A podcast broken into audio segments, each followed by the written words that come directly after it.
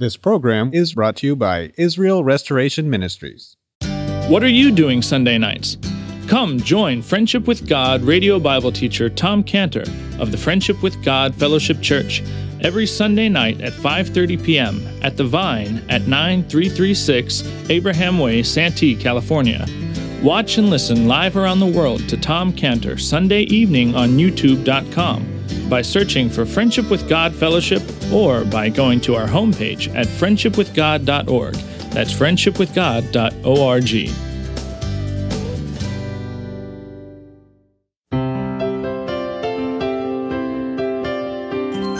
Welcome to Friendship with God with our Bible teacher Tom Cantor. Today's message and previous messages can be listened to or downloaded for free at friendshipwithgod.org. That's friendshipwithgod.org. You can also obtain free resources from Tom Cantor and view our online bookstore at friendshipwithgod.org or call us at 800 247 3051. That's 800 247 3051. Tom Cantor also has a daily devotional verse that comes out each day by email and on Facebook. To receive this small daily devotional verse that Tom Cantor puts out, you can sign up at friendshipwithgod.org. That's friendshipwithgod.org. Or find Tom Cantor on Facebook by searching for Tom Cantor and Friendship with God. Now, here's our Bible teacher, Tom Cantor. Isn't that wonderful to start off the evening tonight by singing, How Great Thou Art, and then to finish up with, Great is Thy Faithfulness. The reason His great faithfulness is the way it is, is because He's great. Amen. That's the reason why. Praise the Lord. Let's pray. Father, thank you so much, Lord, for your greatness tonight. You are great, Lord, and your faithfulness is great, and your word is great and your presence with us is great, and your salvation is so great a salvation. And so, Lord, we worship you tonight, and we look now into your greatness in Jesus' name. Amen. Amen. Okay, so turn in your Bibles, please, to John chapter 18. John chapter 18. It's going to be a passage we'll be looking at tonight, John 18. And, you know, what we're going to do, as you can see here, is we're going to remember the Lord tonight in his death by doing what he commanded us to do to help us remember because we forget. Lest I forget, lead me to Calvary. We're going to take the elements, but we need, we need to bring to our minds, bring our minds back before that to the cross. And what's important, that's what's important, is that our minds are prepared and we're brought back to the time of his suffering on the cross for our sins. And so we're going to look at this particular history in the Gospel of John, which is the history of when the Lord Jesus was arrested. And what we're going to see in here are some thoughts that are going to help us to prepare our hearts, not just for taking communion tonight, but for this Christmas season as we're into right now. Thank God for, by the way, thank you everybody for all the beautiful lights out there, really setting the season there. So let's look at this together, shall we? This is John chapter 18, verse 3. John chapter 18, verse 3, which reads Judas then, having received a band of men and officers from the chief priests and Pharisees, cometh thither with lanterns and torches and weapons. Jesus, therefore, knowing all things that should come upon him, went forth and said unto them, Whom seek ye? They answered him, Jesus of Nazareth. Jesus saith unto them, I am. And Judas also, which betrayed him, stood with them. As soon then as he had said unto them, I am, they went backwards and fell to the ground. Then asked he them again, Whom seek ye? They said, Jesus of Nazareth. Jesus answered, I have told you that I am. If therefore you seek me, let these go their way, that the saying might be fulfilled which he spake of them which thou gavest me, have I lost none. Now, what's interesting about this, and what's interesting really about all the histories in the gospel, is that there are some histories, some accounts that are found in all four gospels. And then there are some histories or accounts that are only found in two or three of the Gospels, and, and, and we love to read them side by side, you know, in these Bibles that show the, the side by side of the different accounts. Why? Because we like to see the different angles that the reporters, the writers of the gospel saw, because it's in those different angles, those different perspectives, those differences, those shades of differences that each of the gospel writers wrote about that show us the special interest of the gospel writer. For example, Luke was a physician, which proves that he wasn't Jewish because who's ever seen a Jewish doctor, right? but Luke was a physician, and so he relates more the medical things that would be interest to, to a doctor. He's the only gospel writer that wrote that the Lord Jesus said, You will surely say unto me this proverb, Physician, heal thyself. Matthew was an accountant, and so he tends to emphasize numerical things that he sees. For example, he's the only gospel writer that tells us that, that there were 14 generations from Abraham to King David and 14 generations from King David to the carrying away into Babylon and 14 generations from the carrying away into Babylon into the birth of the Lord. Can't you just see the accountant in Matthew? He's got his table in front of him. He's collecting taxes. 14 coins here, 14 coins here, 14 coins here. Perfect. That's his interest. So he does this like that. Each gospel writer gives us reports as they saw them through their own eyes. But then there are certain accounts that are only found in one gospel. This is one of those accounts. And this is the account of the Lord's arrest, and it's only found in the Gospel of John. And it raises the question as to how John selected the accounts that he included in his gospel.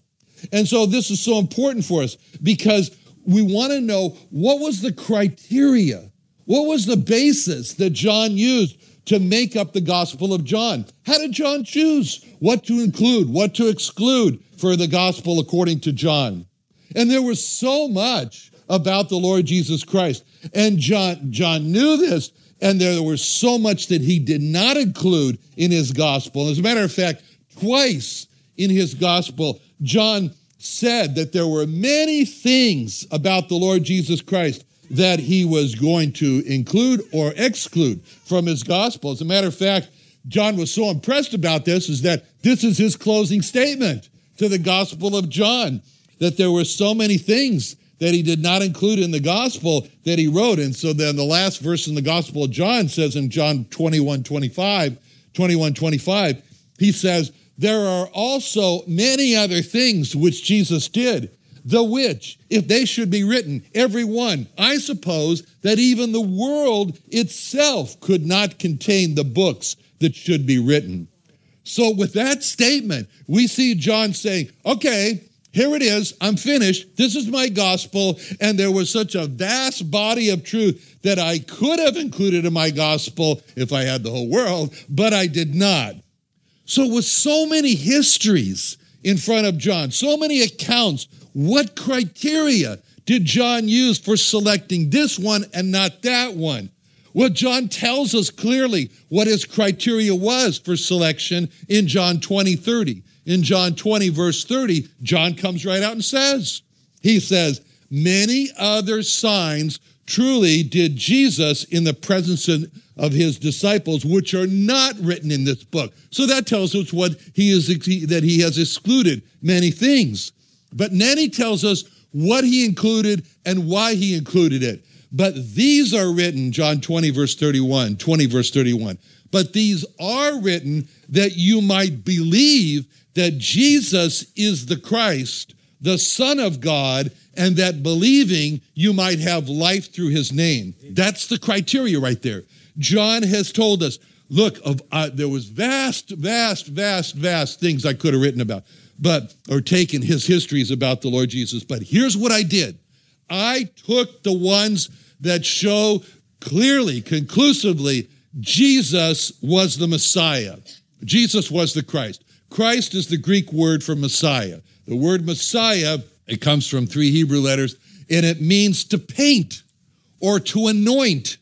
And this was the practice whenever a new king would take the throne or a person was being commissioned to, to go out on a mission, that then they would pour oil on his head. And that was the anointing. And that the Lord Jesus Christ, as God, was commissioned by God. He was sent by God the Father to come to earth to save man from his sins, makes him the Messiah. The Messiah refers to the Lord Jesus being sent. And this is John's goal with his gospel. He wants to show without a doubt that the Lord Jesus was the anointed one. He was the sent one. He was the Messiah. He was sent by God the Father.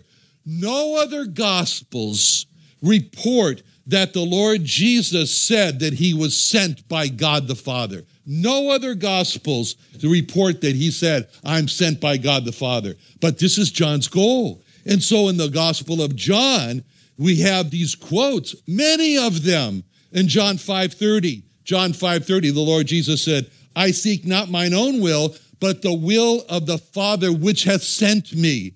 In John 5:36, 5:36, the same works that I do bear witness of me that the Father has sent me. In John 5:37, the Father himself which hath sent me hath borne witness of me. John 6:39, 639, this is the Father's will which hath sent me, that of all which thou hast given me I should lose nothing. John 6:44, 644, no man can come to me except the Father which sent me draw him. John 6:57 to 657, as the living Father hath sent me, I live by the Father.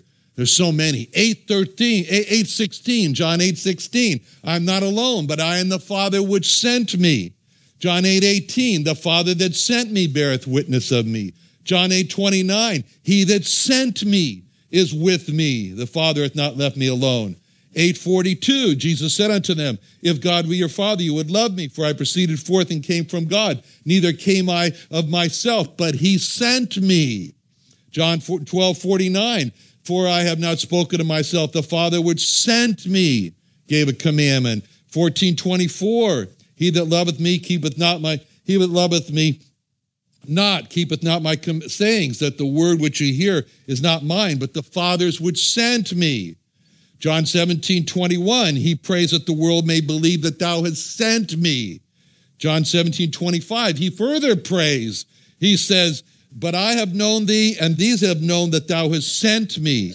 And then in John 20, 21, finally, John 20, 21, he says, Peace be unto you, as my Father has sent me, so send I you. So John records all these quotes. The Father sent him, he's the Messiah. The Father sent him, he's the Messiah. The Father sent him, he's the Messiah. He wants us to know the Father has sent the Lord Jesus into the world. And this is what he has claimed He's the Messiah, so that there would be no question about it. It's only in John's gospel that he says clearly, no other gospel does he say clearly, I am the Messiah. In John 4, when he sits with a woman at the well and she says, Well, the Messiah is going to do such and so. And he says clearly, I that speak unto you am he. He identifies himself so that there's no question at all. John brings this out to us. He is the Messiah. And that gives them the authority. That is his authority. That is the authority of his words, the authority of his truth, straight from God the Father.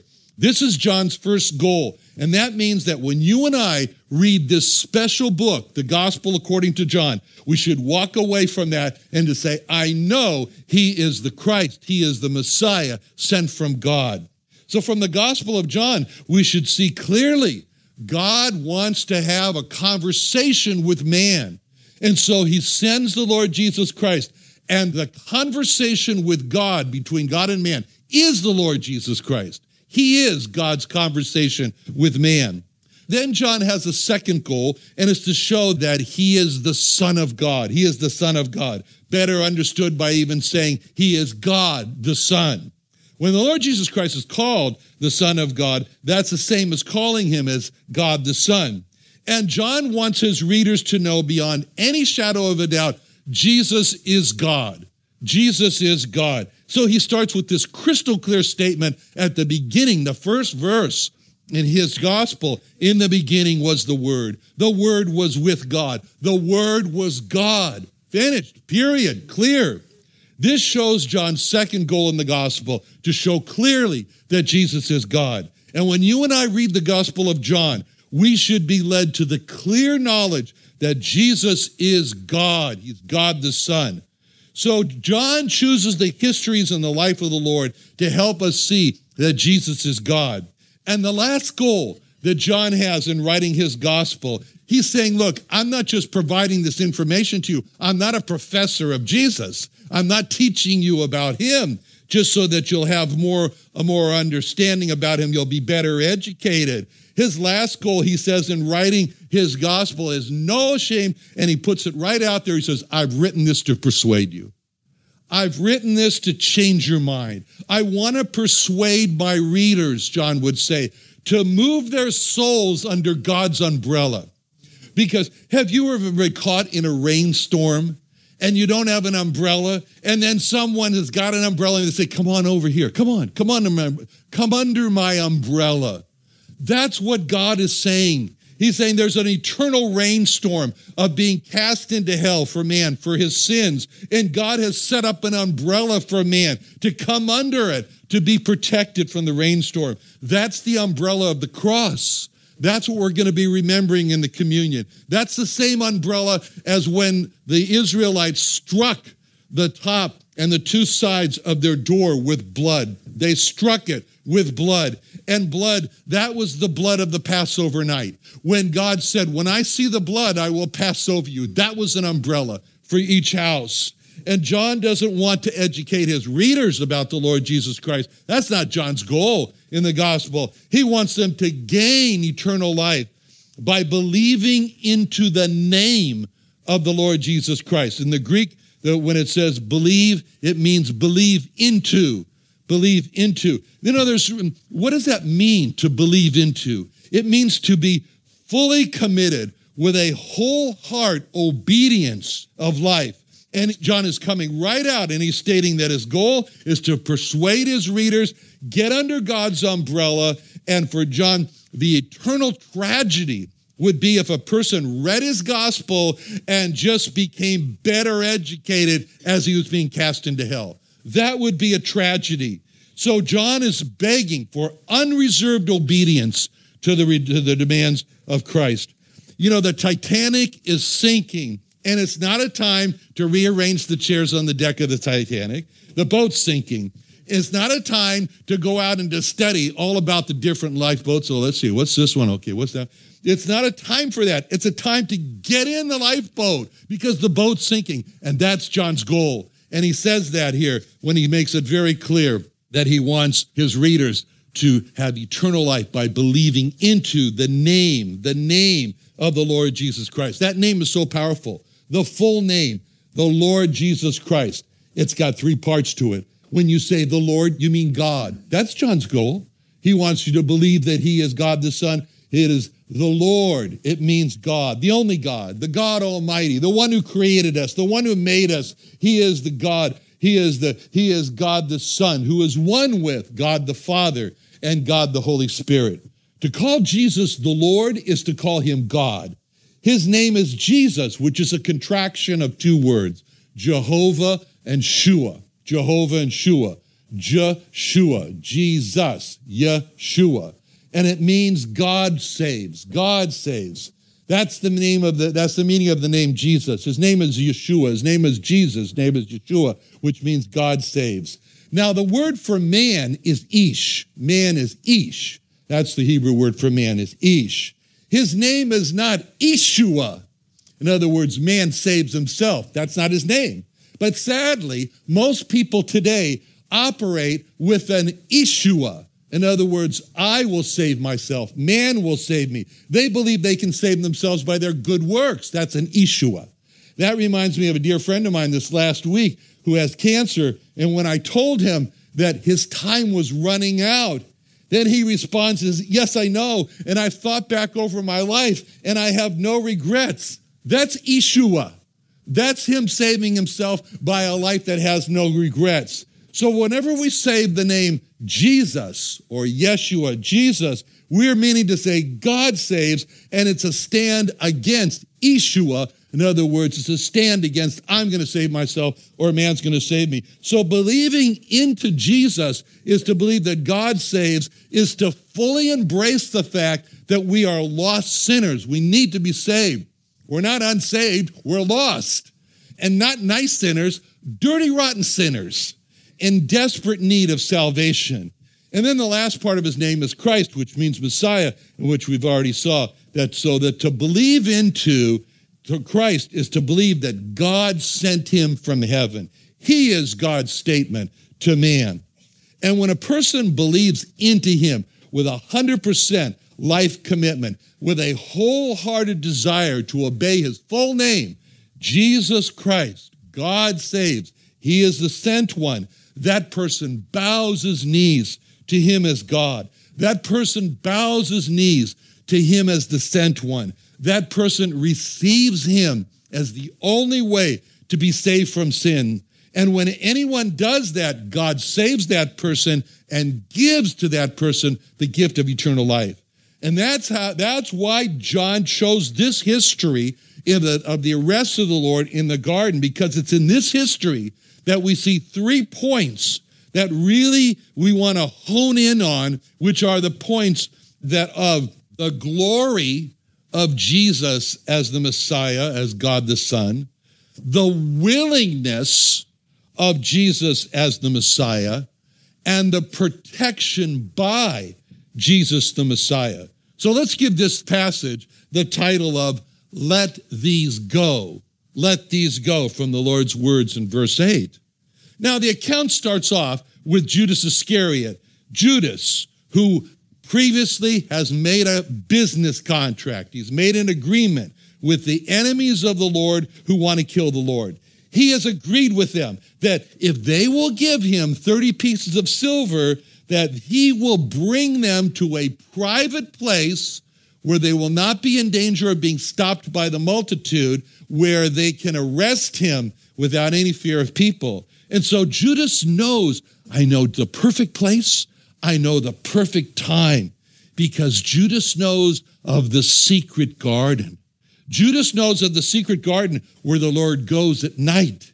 And so Judas knows that in the dark of night, how it's going to be perfect for his enemies to arrest the Lord. So Judas agrees with the, and he brings this group of the officers to the secret garden at night. So the officers prepare to capture him, and they make their preparation with lanterns, with torches, and with weapons as they go and, and, get themselves ready to go into the secret garden. And we're told in verse 4 the Lord knew this. The Lord knew all things. He knew this was happening. That meant he knew all about the negotiation between Judas and his enemies for the 30 pieces of silver. That meant that he knew each person that was going to make up this posse to come and arrest him. And he knew all about the excitement and the anticipation of them that they felt of capturing the Lord. He knew it all. And verse 4 tells us that knowing it all and seeing the posse ready to come to arrest him, there's two words in verse 4 that are so meaningful when it says Jesus went forth. He went forth. He's with his disciples. The Lord's going from his disciples to meet the posse who's come to capture him. Therefore, Jesus, knowing all things that should come upon him, went forth. Hallelujah. What a Savior. Another wonderful day studying the Bible with our Bible teacher Tom Cantor here on Friendship with God. Don't forget that today's message and previous messages can be listened to and downloaded for free at friendshipwithgod.org. That's friendshipwithgod.org. You can also go online to find free resources from Tom Cantor and our online bookstore at friendshipwithgod.org.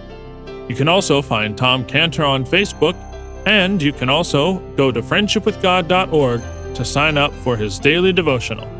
Tom Cantor is also the founder of Israel Restoration Ministries. You can visit that website at israelrestoration.org.